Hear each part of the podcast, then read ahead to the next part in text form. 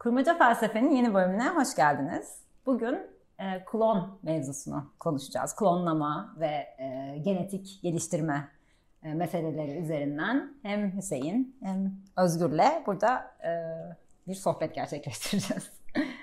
e, öncelikle biraz filmlerden de bahsedelim. E, ele alacağımız filmler ne olacak? Gattaca'dan biraz bahsedeceğiz. Island. Island'dan bahsedeceğiz. Bir de Beni Asla Bırakma diye aslında bir kitabın da uyarlanması olan bir filmden bahsedeceğiz.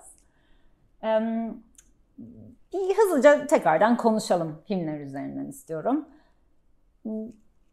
Öncelikle Island'la Beni Asla Bırakma'nın aslında konuları yakın konular ve ikisi de klonlanma fikrinin organ, klonlanan İnsanların organlarının kullanılmasıyla ilişkili aslında. Bir tür e, organ naklinde kullanılmak üzere bu insanların ta, tam da bu amaçla değil mi kullanılmasını evet. konu alıyor.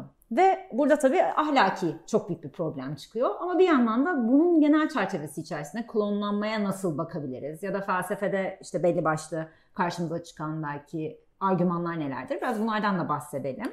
E, Beni Asla Bırakma ve Island çatısı altında. Gördüğümüz şey şu, çok yakın kurguları, o yüzden beraber bahsedelim. Belli kişilerden alınan klonlarla beraber onların aslında hayatları boyunca paralel olarak da bir klonları onlarla beraber yaşamını sürdürüyor ve bir noktada bu klonlardan alınacak hayati organlar. Yani işler ters giderse ve sizin organlarınız, hayati organlarınıza bir şey olursa bu bir backup diyelim. Bir hı hı. neredeyse değil mi? İşte bir yedeklenmiş yedeklenme, organlar. Yedeklenme organının aslında bir yedeklenmesi söz konusu. Evet. Mesele bu yani birazcık. Ee, buradan bir başlayalım istiyorsan. Ya da tamam. Belki sen de filmle ilgili daha. Olur. Ya klonlanmadan azıcık bahsedeyim. Biyolojisinden tabii, tabii, tabii. ve nedir, neyden bahsediyoruz klonlanma deyince. Çünkü bilim kurgu filmlerde klonlanma dendiğinde bir insanı veriyorsun pat aynasından oluşuyor. Evet. Yani bizim biyolojide gerçekten bilimde bahsedilen klonlanma böyle değil. Üç tip klonlanmadan bahsediliyor. Bir hücrenin veya hücre gruplarının klonlanması var. Yani bir embriyoyu alıp ya da birkaç hücreyi beraber alıp kopyasını çıkarabilirsiniz. Bu yani çok basit bir klonlanma şekli. Ee, hayvan klonlama var. En meşhur örneği koyun Dolly. Biliyorsunuz hepiniz. Koyun Dolly'den sonra da bir sürü hayvan klonlandı. Başarıyla klonlandı. Başarıyla tırnak içine alayım. Çünkü koyun Dolly klonlandığında e, esas e, koyunun aynısından bir tane daha yapıldı. Bu arada koyun Dolly'nin aynısından yapıldı derken aynı yaşta yapılmıyor. Koyun Dolly'den hücre alınıyor. Bu hücrenin e, çekirdeği hücrenin içinden alınıp başka bir yumurtanın içine koyuluyor. Klonlanma dediğimiz şey bu. Başka bir koyun yumurtasının içine koyuluyor. Ve o yumurtanın içinden yine bir rahme yerleştirilerek yeni bir koyun üretiliyor. Aslında bir tür ikizi yaratılıyor. Hatta bazen ikizden daha az genetik benzerlik de olabilir klonlar arasında. Bu yöntemle koyun Dolly'nin bir e, klon e, koyunu yaratılıyor.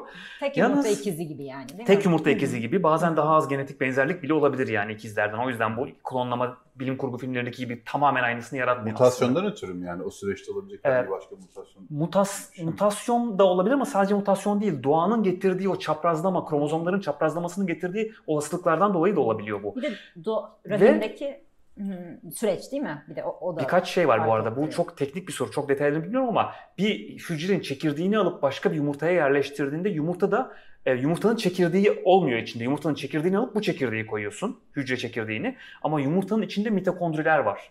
Ve mitokondrilerin içinde de D N A'lar var. Mitokondri D N A'sı da buraya müdahale edebiliyor çekirdek D N A'sına. Oradaki biyolojik detayı bu arada bilmiyorum. Müdahale belki doğru bir kelime değildir ama karışım olabiliyor orada. Oradan bir etkilenim olabiliyor ve bu çift yumurta ikizinde bu olmuyor. O yüzden daha az benzerlik olma ihtimali var. Bunun yanında işte fenotip genotip ayrımı var biyolojide. Genotip genlerin e, yarattığı etkiler, fenotip çevrenin yarattığı etkiler.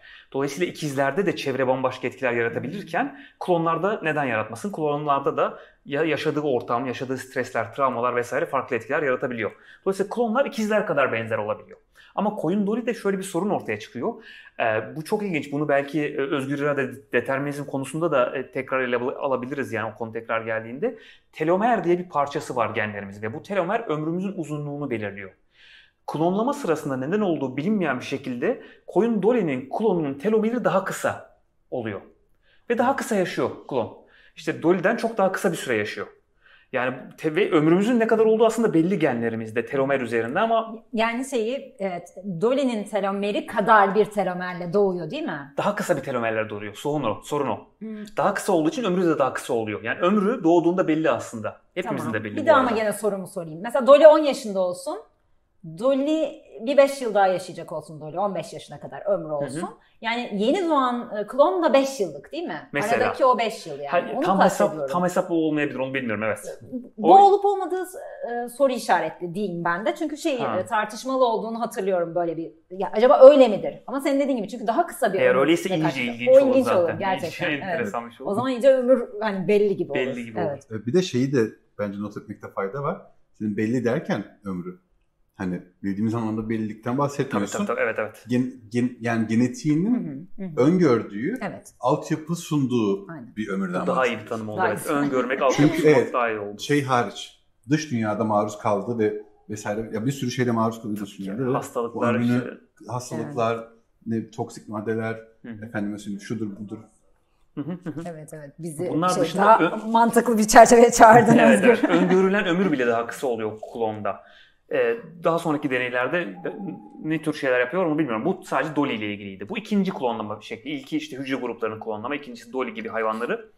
Üçüncüsü ise insan klonlama. Yani bildiğimiz seni alıyoruz, senden bir hücre alıyoruz, yeni bir tane özgür yaratıyoruz. Tabii ki bilim kurgu filmlerdeki gibi senin yaşında olmuyor. Senin hücreni bir rahme koyduğumuz için sıfırdan doğuyor. Aranızda işte otuz yaş fark oluyor. Sürekli her bölümde senin yaşından bahsediyoruz kusura bakma ama sen en yaşından bahsedilmesi en uygun insan olduğun için aramızda en genç insan olduğun için sorun yok burada. otuz yaş genç bir ikizin oluyor. Bu da yeterince ilginç bir şey aslında bu arada. Şimdi e, genç ikiz, evet. burada Çocuğun bir yapayım. sürü etik mesele var. Ya hayvan klonlamakta mesela hayvan yemek e, etik olarak yanlış olduğunu kabul edersek eğer klon hayvan yemek yine de yanlış olacak mı? Klonlayalım öyle yiyelim o zaman. Onları niye yiyemiyoruz gibi sorular da ortaya çıkabilir. O ayrı bir dünya. Biz onu bugün konuşmayacağız. O da konuşulabilir. Ama insan klonlamaktan bahsedeceğiz. O da yeterince zaten bayağı bir mesele sunuyor bize. Bir, klonlamayı niye isteriz zaten? İki, istesek bile makul isteklerimiz olsa bile buna izin vermeli miyiz? Klonlamaya izin verilmeli mi? Filmlerden başlayalım. Beni Asla Bırakma ve Island ada filminden. Burada insanların, e, zengin insanlar özellikle klonları yaratılıyor. Ayrı bir adada tutuluyor bu insanlar. E, ve bunlara bir takım eğitimler vererek sadece on beş yaşındaki bir zihne ulaşmalarına izin veriliyor. Çok zeki ya da çok e, zeki demeyelim ama çok büyük, çok derin bilgilere ulaşmasına izin verilmiyor. Öyle basit bir takım eğitimle sabit tutmaya çalışıyorlar insanları. Tabii filmin ilginç olan kısmı, çelişki yaratan kısmı, iki kişi de başaramıyorlar bunu. İki kahramanımız için bunu başaramıyorlar. Onlar da zaten daha fazla şey sorgulamaya başladıkları için kaçıyorlar bir noktada vesaire. Onlar yaşlanmaya devam ediyor mu? Ee, yaş, zaten şey zihin yaşlarını on beşte tutmaya çalışıyorlar. Eğitimi oraya kadar veriyorlar. Yani biraz dünyadan izole ve fazla biyolojik kendilerini fark değil. etmeyecekleri bir. Evet evet, evet. Ya, biyolojik Altı yaşları ilerliyor zaten. Ee, ama genç bir yaştayken bunlar e, bir işte cennet vaat ediliyor bunlara. Bir takım insanlar kurrayla, The Lottery denen bir kurrayla aralarından bazı insanlar belli dönemlerde alınıp o cennete götürüldüğü iddia ediliyor. Tabii ismi hmm. cennet değil işte bu Paradise Island mıdır nedir o ismini unuttum filmdeki. Cennet adaya götürülüyor. Bunlar çok seviniyorlar. Aa, cennet adaya gideceğiz ne kadar güzel. O yüzden on beş yaşına kadar tutuyorlar bunların zihin seviyelerini. Onlar aslında öldürülüyor ve organları hasat ediliyor. Organ harvesting dediğimiz organ hasatına götürülüyor. Ve o organlar yaşlanmış zengin insanlara veriliyor dünyada yaşayan. Hmm. Şimdi buradan yani bu film üzerinden başlayalım. Sonra klonlamanın daha farklı etik boyutlarından da konuşuruz ama organ hasatı felsefede kullanılan bir düşünce egzersizi. Yani organ hasatı yani mesela yoldan geçen bir kişiyi yakalayıp bir doktor organlarını hasat edip on kişiyi kurtarabilecekse neden olmasın? Değil mi? Özgür. Aramızdaki sonuççu. Aramızdaki sonuççuya dönüyoruz. Bir de sonuççuluğun en berbat sorularını soruyoruz sürekli. Hani en büyük yükümüzü Özgür evet. kavrıyor programlarda. Evet. Neden olmasın Özgür? Savunuyor musun organ hasatını? Ben yani ben bu konuda açıklama yapmak istemiyorum. Evet. Öyleymiş. Bana böyle bir şey sorulmayacaktı. Öyle anlaşmıştım. Yoksa Yok ya savun bilmiyorum savunmuyorum herhalde. Yani ama sonuçlu neden olmasının cevabı var mı? Sonuçlu bir çerçeveden yani. savunulması gerek gibi gözüküyor. Çünkü sonuççuluk her ha. eylemin, e, en e, seçeceğimiz eylemin en iyi sonuç getiren eylem olması gerektiğini söylüyor evet. ahlaki açıdan. Biraz ben, şey Thanos bölümünde konuştuğumuz meseleye biraz değil bayağı benziyor. Bayağı benziyor. Hı-hı. Aynı Hı-hı. mesele neredeyse. Senin cevabın da aynı olacak. Cevabın da aynı olacak. İzlediyseniz cevabı beş dakika.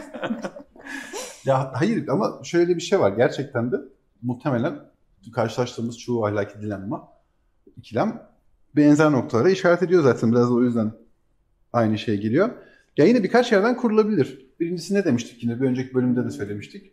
Bir zarar prensibin varsa elinde eğer, ha yine tabii ki o ayrımı da koymuştuk. Yani o zarar prensibi ne tarz bir zarar prensibi? Kimseye zarar verme prensibi, evet. Yoksa minimize etme prensibi. Ha, o doktorun tek opsiyonu, on kişiyi kurtarmak için tek opsiyonu o mu? Gerçekten onu yapmadığı an o on kişi kesin olarak ölecek mi mesela? Böyle dersen iyi bir sonuççunun evet demesi gerekiyor. Çünkü tramvay örneğinde, evet. trolley problem'da evet. o aynı sonuççu insan beş kişi yerine bir kişi ölsün diyor. Evet. Rastgele insanlar bunlar yani. Eğer onu diyorsan öyle olması gerekiyor. Tutarlılığı korumak adına fikir buraya gidiyor diye tabii, zaten tabii. çoğu zaman bu, bu örneği sonra hemen yapıştırıyorlar. Evet. Yani bu örnek daha can alıcı, daha duygusal evet. bir başlı yere işaret ettiği için biraz daha e, belki kendini e, içselleştirebildiğin için örneği. Hı hı. Tabii sen içerideki on kişiden biri mi olacaksın, yoldan geçen mi olacaksın? Evet. Yani bu, ve bu tamamen ihtimali. bir e, piyango üzerinden yapılması ön, öngörülüyor bu tarz düşünce örneklerinde. Herhangi bir mesela bir evsizi alalım, nasılsa hani topluma ne faydası var ki gibi tuhaf bir akıl yürütme olmuyor da rastgele bir piyangoyla olacak. Onu da yapıyorlar bu arada. Yani daha da işi böyle en dibe götürmek hmm. için dümdüz şey diyen insanlar da var. Yani evsiz zaten kötü bir insan, işte suçlular, suçlu falan hmm. ne kadar böyle kalıp olarak kötü e, atfı olan diyeyim hmm. tabi varsa onları yapıştırıp e tamam şimdi bunları öldürüp organlarını alalım mı? Hmm. Da diyorlar. Ama cevap değişmeyecek bence. Bütün mesele senin sorduğun soruda şeyle alakalı, o durumun birkaç detayı lazım cevap vermek için geliyor. Yani başka türlü kurtulam... Ya şu an yaşadığımız dünya da buna çok uzak değil. Yani bu düşünce erkek egzersizleri, evet, saçma dünyalar kuruyorlar ve bizi tuhaf pozisyon, Umut'un geçen bölümde söylediği saçma, aslında hiçbir zaman düşmeyeceğimiz durumlara sokup tuhaf senaryolar yaratıyorlar. Hı. Ve sezgilerimizi ölçmeye çalışıyorlar. Yaşadığımız dünya buna aşırı uzak olmayabilir. Yani mesela işte böbrek mesela satmak falan gibi şeyler var. Bir sürü bunun üzerinden filmler de dönüyor. Hani böbreğini alıyorlar insanların vesaire. Bir ara hmm. iki binlerin başında, doksanların sonunda dönen bir e-mail vardı. Birisi uyanmış buz dolu bir küvette işte zaten vesaire. Yani bir böbrek üzerinden bu çok konuşulan bir şey zaten. Dolayısıyla yaşadığımız dünya buna aşırı uzak olmayabilir mi acaba diye de düşünüyoruz. Mesela işte e ölen bir insanın... Mülteciler vesaire üzerinde, yani mülteci veya işte e, göçmen işçiler diyeyim. Göçmen işçilerle de ilgili falan hikayeler hmm. bu şekilde bu arada bayağı basına da yansıyor. Evet. Yani böyle kandırmalar, iş var deyip götürüp... Organ hasatına götürmek. Evet, evet yani. Evet. Daha aslında arada. ileri noktaları da var. Hı-hı. Yani mesele şeye gittiğinde, biraz daha derine gittiğinde ve spekülasyon noktasında kalmak zorunda. Çünkü bunun ispatını ortaya çıkarmak da mümkün değil. Fakat bu Deep Web'de, daha da ötesinde hatta, bu şu anki internet ağımızda erişimimiz olmayan yerde belli başlı web siteleri, ben de gördüm o tarz web siteleri, ama ne kadar fonksiyonel, ne kadar o işi yapıyor gerçekten bilmiyorum. Fakat çok da zor değil bulmak onları gerçekten. O kadar o kadar evet. enteresan şeyler var ki ve iddia edilen şey şu, o Deep Web'de bulunan opsiyonların arasında Hı-hı. bu da var. Hı-hı. Bir insanı kaçırıyorlar. Hı-hı. Bir mafya gibi bir şey ama çok daha büyük bir yapı, dünya çapında bir yapı. Çok büyük paralar karşılığında bunu yapıyor. Bir insanı kaçırıyorlar. Sırf organ şeyi için, hasadı için değil, başka işler için de tabii ki kaçırıyorlar ama hı hı. Ya bizim konumuz şu an olduğu için söylüyorum. Yani. De, verdiğin örneğe çok benziyor ve bunun olduğunu, dünyada şu an var olduğunu iddia eden bir sürü insan var. Bilhassa işte insanların savunmasız olduğu ülkelerde bir genç insanı, sağlıklı görünen genç insanı kaçırıp bir tane işte şey e, açıktaki adalara götürüp bir zengine o insana satıyorsun. Hmm. Ne için satın alıyor? Organı için satın alıyor mesela. Ve bunun işte belli paralar dönüyor. elli bin, altmış bin dolar gibi falan internette yazıyor da işte. Onun yanlış olduğunu söylemek daha kolay. Çünkü yani bir insanın faydası için bir insanı öldürüyorsun. Diğer örneklerde belki daha fazla insan, ha belki iki insan olabilir diyorsun. Onu bilemezsin. Evet. Ya sonuçta o pratik dünyada gerçekten dedin ya sen demin hani. Bir de orada şey çıkıyor, yani filmlerdeki örneklerde mesela şu çıkıyor, biz zaten bu iş için yarattık bu insanları. Evet, mesela yani o, öyle o zaman o argümanlar da geliyor. O argümanlar da var, bunlar hayvanlar için de evet, kullanılıyor. Yani evet. çiftliklerde biz üretiyoruz zaten sadece tüketmek için. Evet. Yani o argümana biraz. Bir de mesela şöyle bir felsefi araç var, yaşamaya değer bir hayat yaşamak diye bir felsefi araç var. Tam ne olduğu belli değil ama içi doldurulamaz hmm. da değil. Yaşamaya değer bir hayatın ne olduğunu az çok, yani sürekli eziyet çekmediğin, sürekli fiziksel acı, psikolojik acı yaşamadığın, az çok projelerini gerçekleştirebildiğin bir hayata yaşamaya değer bir hayat diyelim. Bu klonları biz yaratmasak hiç olmayacaklardı. Hiç olmamak mı daha iyi? yaşamaya değer yirmi beş yıllık bir hayat yaşamak mı daha iyi? Biraz anlamsız bir soru da olabilir bu arada ama. Aslında değil, çünkü şu an et tüketen herkesin yediği hayvanlar da aynı şekilde üretildi. Evet. Evet. Hiç var olmayacaklardı. Şimdi zaten e, se Seçil e, kamera arkasında şu an ama burada olsa o da söylerdi. Yani oradaki argüman daha fazla şey, yani hayvanların eziyet görerek yaşama, yaşamaya değer değil o hayat. Argüman o zaten. Hı-hı. Şu an sınai hayvan çiftliklerinde yaşayan hayvanların hayatı yaşamaya değer değil. Hı-hı. Hiç kımıldamadan ömür boyu yaşıyor. Tek amacı ona kilo aldırmak. Kilo alıyor. Yavrularını görmüyor. Sürekli eziyet falan. Yani yaşamaya bir değer bir hayat kesin değil o. Ya o insanlar da benzer bir durumda o zaman. Beni Asla Bırakma filminde aslında tam olarak bunu sorgulatıyor filmin sonunda. Şunu söylüyorlar, yani artık o sistem de oturmuş bir sistem. O, o yüzden e, Ada filminden biraz farklı, Island filminden biraz farklı bu Beni Asla Bırakma. Orada şöyle, biliyorlar klonlar bu şekilde bir şeye hmm, parçası olduklarını. Yani. Evet, ve şöyle düşünüyorlar, yirmi beş yılım var temiz. Dediğin gibi ve bu hatta yirmi beş yılın içerisinde işte hani isyan etme de parçası. Mesela şöyle söylentiler de oluşuyor birbirleri arasında. Eğer aş, aşk, aşık olan iki çift e, giderse ve aşklarını kanıtlayabilirlerse beş yıl uzatıyorlarmış. Hmm. Hani falan bir beş yıl vakit kazanabiliyorlarmış. Bu, hani, ama bu tabii söylenti zaten. Hani, ama inanıyorlar, çok da saf olmaları. Bu, hmm. bu, bu hikayede de benzer bir şekilde Beni Asla Bırakma'da. E, çok hani saflar ve böyle şeylere inanıyorlar. Zaten hep böyle hani, hikayeler anlatılıyor. Ve işte kanıtlamak için hatta resimlerini gösterip işte hani kendi saf, naif aşklarını falan göstermeye çalışıyorlar. Neyse, yani şunu söyleyeceğim. Aslında son, sonunda filmin şey diyor kadın, hani yetmiş yıl da olabilirdi. Hani yirmi beş yılda benim hayatım. Hani aslında çok da farklı mı hmm. diğer insanlar da, dışarıdakiler? Onlar da projelerini senin dediğin gibi bitiremeden ölüyorlar Hüseyin. Bu arada burada yıl, şu mesele de var. beş yüz yıl yaşayamıyorlar şeklinde. Yani onlar da projelerini bitiremeden mesela ya da aşklarını yaşayamadan hani yarım kalarak ölüyorlar. Biz de yirmi beşimizde ölüyoruz sadece. Aslında farklı mı gibi bir soru da var orada.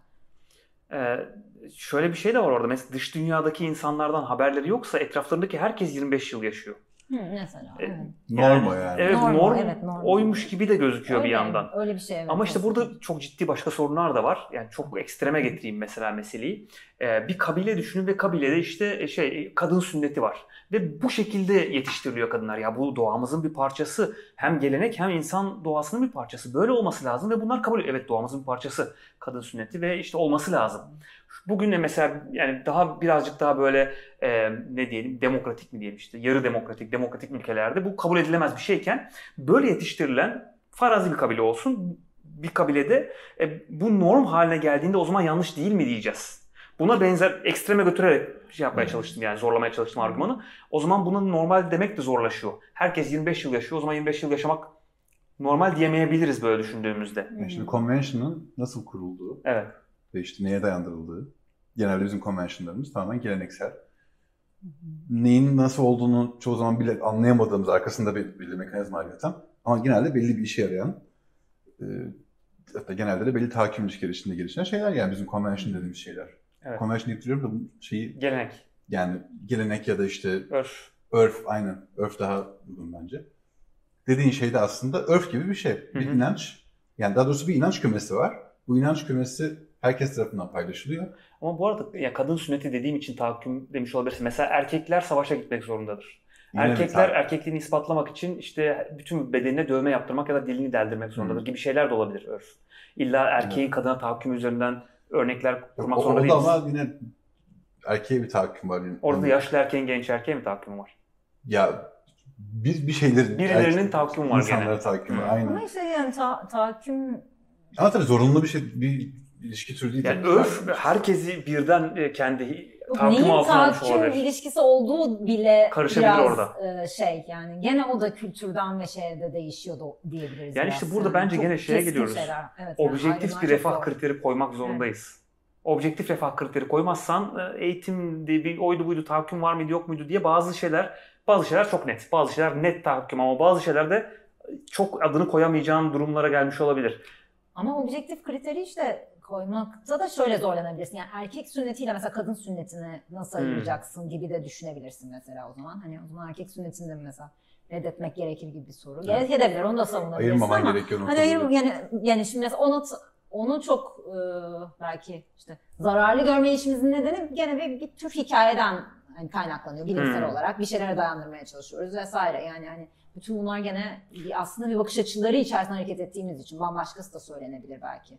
Demeye çalışıyorum. Klona dönecek olursak herkes etrafımızda yirmi beş yıl yaşıyorsa yirmi beş yıl yaşamak kabul edilebilir dememeliyiz gibi geliyor bana. Ama doğal olarak herkes yirmi beş yıl yaşasaydı kabul ederdik. İşte kimi zamanlar farklı, yaşıyordu bu arada. Evet, farklı kriterler hmm. giriyor mesela. Yani birileri elimden alıyor onu ve bunu e, kendi amaçları uğruna yapıyorlar gibi şeyler aslında bence orada önemli olan. Yoksa herkesin yani, onu yaşaması değil sanki. Şeye dönünce bir de aslında bence orada daha önemli mesele de yatıyor. Hmm. Dedin ya sen yaşamaya değer bir hayat. Evet. Hı. Şimdi klonum, klon olduğumu biliyorum. Ne maksatla üretildiğimi de biliyorum. Hı. Eğer ben senin söylediğin gibi bir şey söylüyorsam yirmi beş ama hani e sen de yetmiş yaşıyorsun ama be kardeşim hani ne olacak? İkisi de kısıtlı sonuçta. İkisi de yarım kalıyor. Her ömür yarım Hı. kalıyor evet. falan dersem. Ya da sen yetmiş yaşıyorsun ama şu an yirmi yaşındasın. Ve işte yetmişe kadar senin hakkın var, benim yok. Hı hı. Ama sen belki yarın öleceksin yani, onu da diyebilirsin. Hı. Bunlar iyi argüman ama bence bunların arkasında yatması gereken bir varsayım var. O da var olduğu için mutlu olmak. Ne olursa olsun mutlu olmak. Hı hı. Ki bu da zorunlu olarak seni var edene müteşekkir olmak manasına geliyor. Hı hı. Değil mi? Hı hı. Seni klonlayanlara otomatik olarak müteşekkirsin. Çünkü var olduğun için mutlusun. Senin hoşuna giden bir şey yapmış seni var ederek, klonlamış. E bunun çok şeyden çok bir farkı yok yani. O, e, standart şekilde var olan bir insan. Hı hı hı. Annesine babasına müteşekkir olmasından ve bu... O yüzden yanlış değil mi diyorsun peki? Hangisi yanlış değil? Yani annemize babamıza müteşekkir olmamız yanlış değilse, klonumuzun biz onu kullandığımız için bize müteşekkir olması da yanlış değildir öyleyse. Bana öyle geliyor ama eğer değilse işte.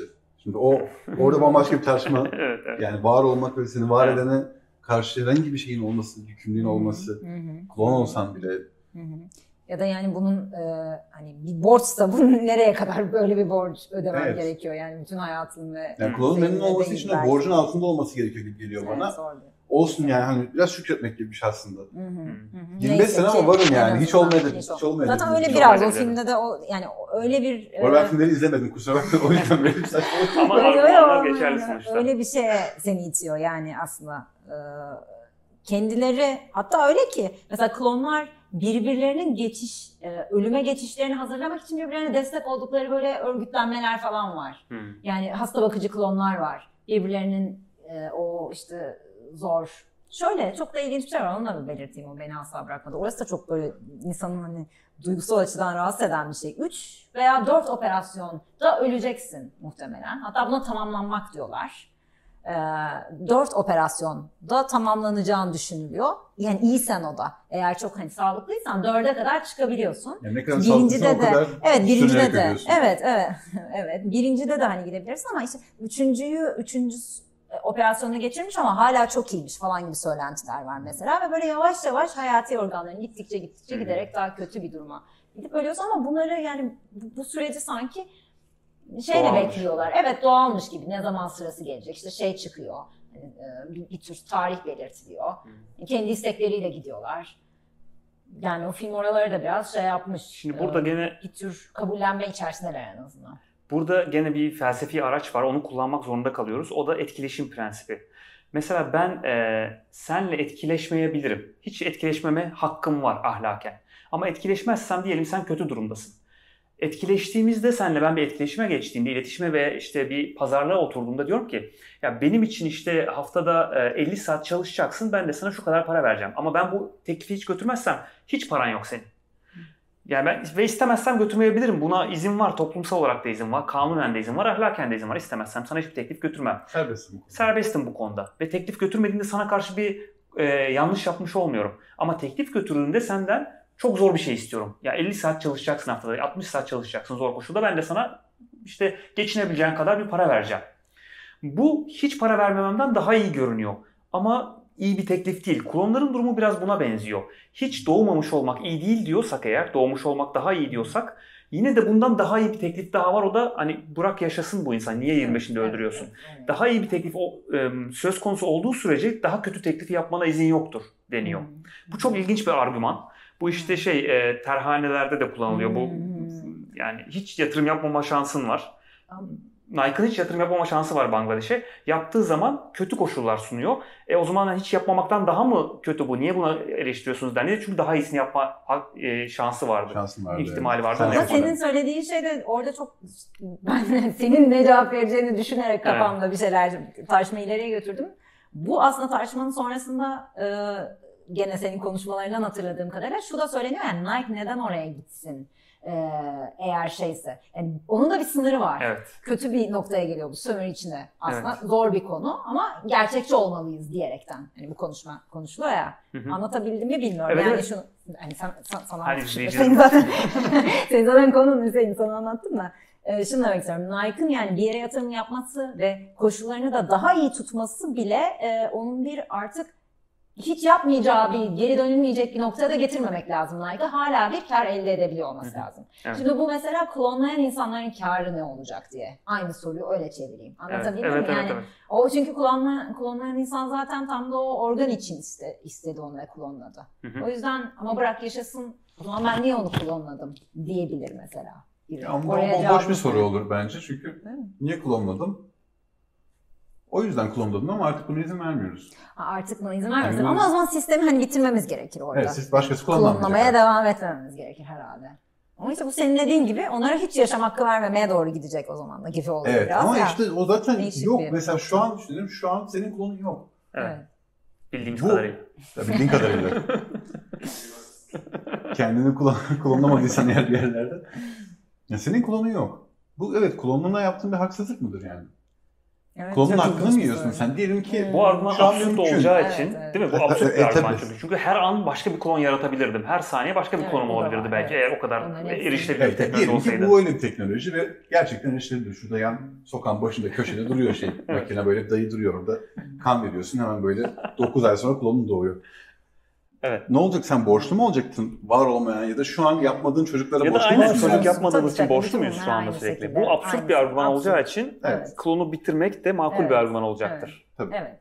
Ama hala hani klon kendi içinde bir kere olduktan sonra yaşamanın her şekilde daha iyi olduğunu bu şartlar altında bile söyler miydi? Bu da ayrı bir gene hala bir dur, duruyor orada soru işaretli bir tartışma gibi biraz. Evet. Geldi bana. Ya klon peki bugünkü evet. Biraz bilim kurgundan çıkıp bugünkü hmm. klonlamaya gelirsek bu arada vaktimiz nasıl bilmiyorum yönet sevgili evet, yönetmen. Biraz daha var mı? Vaktimiz yok bence de. Biraz daha konuşuruz. Azıcık daha o zaman genetik geliştirmeden istersen evet, bahsedelim. Gattaca filminden. Ama, evet. Yani filme çok şey yapmayalım artık istiyorsan. Hani yani hemen kısaca bahsedelim. Gattaca filminde e, bir genetik e, şey yani biz Türkçe'de tüp bebek denilen sistem in vitro fertilization e, işte döllenmenin laboratuvar ortamında yapılması sırasında belli genleri seçebiliyoruz. Belli genleri olan embriyoları seçebildiğimiz gibi genleri değiştirebiliyoruz. Hatta bugün hemen ismini verelim, merak eden bakar zaten. CRISPR denen C R I e, nasıl okunuyor? Cris C R I P R S denen bir şey var. E, mekanizma var. Tam detaylarını bilmiyorum ama e, belli bir aşılamayla ge- biz D N A'yı vücuda verdiğimizde D N A gidip yanındaki belli bir parçayla belli bir yeri kesiyor gende ve geni değiştiriyor. Hı. Şu an işte fosforlu fareler falan yaratmakta kullanılıyor. Tuhaf tuhaf işler için kullanılıyor. CRISPR'ın oradan e, bir uzat açılımı da var onun gerçi. Evet. Ben geldiği falan söyleniyor ama bu arada. Ama CRISPR çok daha geniş uygulama alanı olan bir şey aslında ve genetik geliştirmenin e, şu anda işte yani başlangıç noktası gibi gör, görülüyor. Daha da ilerleyeceği tahmin ediliyor. İlerlememesi için hiçbir sebep yok. Genetik geliştirmeye izin verilmeli mi? Yani mesela genetik geliştirme nedir? Biz daha yani çocuklarımızın daha uzun boylu, daha akıllı, daha işte farklı yeteneklere sahip olmasını seçebilmeli miyiz? Buna izin verilmeli mi? İlk bakışta bana neden olmasın ki gibi gelirsin. Diyorlar orada. Evet, yönetmen orada hayır. Hayır diyenler var. Kampçı açığı oluşturuyor. Evet, burada fazla şey sonuççu argümanlar. Fazla şeyiz yani. Var mı itirazınız arkadaşlar? Yok itiraz ya. İtirazınız yok. Sağlasın herkes. Bir kere zaten bak hastalıkları eviyorsun. Güzel güzel insanlar çıkıyor ortaya. Diye başlıyoruz. Şöyle bir detay vereyim. Bugün Bugün bugün mesela, o zaman kamera arkasını ikna etmeye çalışacağım. Bugün to, dünyada nüfusun yüzde biri psikopat. Bu yetmiş milyon psikopata tekabül ediyor. Doğru. Evet. Eğer biz bu tür hiç şeyleri, bu tür genetik meseleleri genetik geliştirmeyle engelleyebileceksek kesinlikle yapmanız yapmak zorunlu olmalı hatta. Gattaca filminde de mesela şey diyor. Bu arada ben yüzde dört diye duymuştum onu ya. Belki daha fazla evet. Daha, daha da fazla. Gattaca filminde şey diyor mesela, zaten çok kusurlu bir e, doğanın içindeyiz. Yani evet. Bari elimizden geldiğince en iyisini yapalım gibi şeyler evet. Mesela söyleniyor. Ya da bir de şu, şu argüman da veriyor. Hani sizin en iyiniz olacak. Hani merak etmeyin başka herhangi bir... Yani zaten senin olabileceğin versiyonların en iyisini yaratacağız. Buna neden karşısın? Ya mesela evet, bir insanı ne kadar uzun boylu yapabilirsin ki? Bedenin bir taşıma kapasitesi var. Orada bir aerodinamik var yani. Yani zürafanın bile bir aerodinamiği var. Aşırı uzun boylu olsa bile. Yani dolayısıyla insanları on metre yapamazsın muhtemelen. bambaşka bir yerde. Niye yapıyorsun yani on beşte? Niye yapıyorsun? Aynen. Ama bu arada şaka maka. Niye daha iyi? İşin... Ha, evet zaten o da apayrı. Uzun boylu olmak mı? Evet. Niye soru o mu? Ya basketbolcu olup para kazanabilirsin mesela. Abi, abi başka bir iş yaparsın ya. Başka işlerde var para kazandığın. Yani bilmiyorum, uzun boyluluk çok belki tercih edilmeyecek bir şeyse etmezsin. Ama ne bileyim. Hayır ama orada şunu, şunu koymak lazım yani şaka maka. O müdahale, her yapacağın müdahalenin evrimsel bir sıkıntıya yol açacağı bence neredeyse bir kesin yani. Çünkü hmm. mesela hastalıktan kurtulmak. Nedir hastalık? Senin genetik olarak X hastalığına eğilimin var. Ha şu an artık işte modern tıp seni yaşatıyor. Belki üç yüz sene önce olsa üç yaşında ölecektin. Artık yaşayabiliyoruz ama hala ne olursa olsun bu evrimin bir sana sana düşen payı yani. Evrimde senin, sana düşen o istatistiğin sen o noktasında olmuş. Evet. Biz bunu yok ediyoruz sen, senin dediğin şeyi evet. yaptığında. Dolayısıyla bunun bir zararı olmama ihtimali bana yok gibi geliyor. Çünkü doğa şu ana kadar aktığı da haliyle zaten bir düzensizlik yani kaos her tarafta. Neticede hayat hala sürüyor. İşte sürekli devinim halinde. Sence bu argüman de... e, şuna benziyor. E, şey, e, Precautionary Principle denen e, önleyici prensip. Yani biz belli teknolojileri geliştirirken neyle karşılaşacağımızı bilmiyoruz. O yüzden aman geliştirmeyelim argümanına benziyor. Tehlikeli bir argüman. Çünkü yaptığımız hemen her bilimsel gelişme böyle. Bir sürü yarattığımız ilaç, aşı tartışmasında evet. da benzer bir şey vardı. Çip takacakmadan bahsetmiyorum. Aşının sonuçlarını bilmiyoruz diye, diyerek aşı olmadı bazı insanlar. Evet. Yine makul insanlar evet, yani. Evet, şeyler tam... E... İşte deneyler falan tam tamamlanmamıştı diye. Hemen her e, bilimsel gelişmede bu risk var. Bu zaten bir de hemen bu e, dolayısıyla karşı çıkış olarak neyle karşılaşacağımızı bilmiyoruz. Evet belki biraz daha kontrollü gidelim denebilir. Tabii ki bilimin zaten kriterleri çok yüksek. Kontrollü gitme kriterleri. Onlara uyalım zaten ama bu yüzden yapmayalım demek çok muhafazakar bir görüş olur. Evet ama şunu da not etmekte fayda var bence. Şu an işte şu, şu zamanda şu yerde var olan bir insan olarak evet hastalıkların tümüyle ortadan kalkması benim çok hoşuma giderdi. Tabii ki. Bendeki hastalıklar, diğer insanlardaki hastalıklar yok. Fakat yine biraz daha büyük çerçeve baktığımızda tüm insanlıkta böyle bir değişim neye işaret edecek? Gerçekten daha mı iyi? Ortalama ömrün uzaması mesela gittikçe uzuyor. Tabii. Şimdi artık hani bilmiyorum otuz sene önce kaçtı ama şu an bildiğim kadarıyla seksen civarında. Yani şeye yaklaşıyoruz oraya doğru. Ya gene burada tıp tıp üzerinden bir karşı argüman üretilebilir. Arkada bir huzursuzluk oluştu. Yönetmenler yine bir hareket gördüm ben orada yönetmenlerimizden. Sonra sevineceğim. Bence bence bu konu bu konunun bu parçasına yönelik başka bir başka, başka bir bölüm yapalım. Genetik güzel olarak bir... geliştirilemeye evet. izin verilmeli. Bir de bence şunu da konuşalım. Geliştirmek istiyorum. şunu, şunu da konuşalım. O, biraz geliştirildi bence. Biraz evet, geliştirildi. O sırada şey de konuşalım bir de. Yani bu mükemmel olma zaten kendi içinde ahlaki olarak istediğimiz bir şey mi değil mi? Yani bu bu, bu proje olarak da istenen şey de bu mu? Hmm. Ya da kusurlar mıdır mesela? Böyle daha oralara yani da ayrı, ayrı bir program olarak. Sözü alalım yönetmenlerden. Sözü alalım oradan. Teşekkür ederim. Umurunda değil mi? Pekala o zaman, Peki, o zaman kapatıyor muyuz? Evet kapatıyoruz. Bizi izlediğiniz için teşekkür ederiz. Bir dahakine ya sözünü verdik. Onda görüşürüz. En kötü.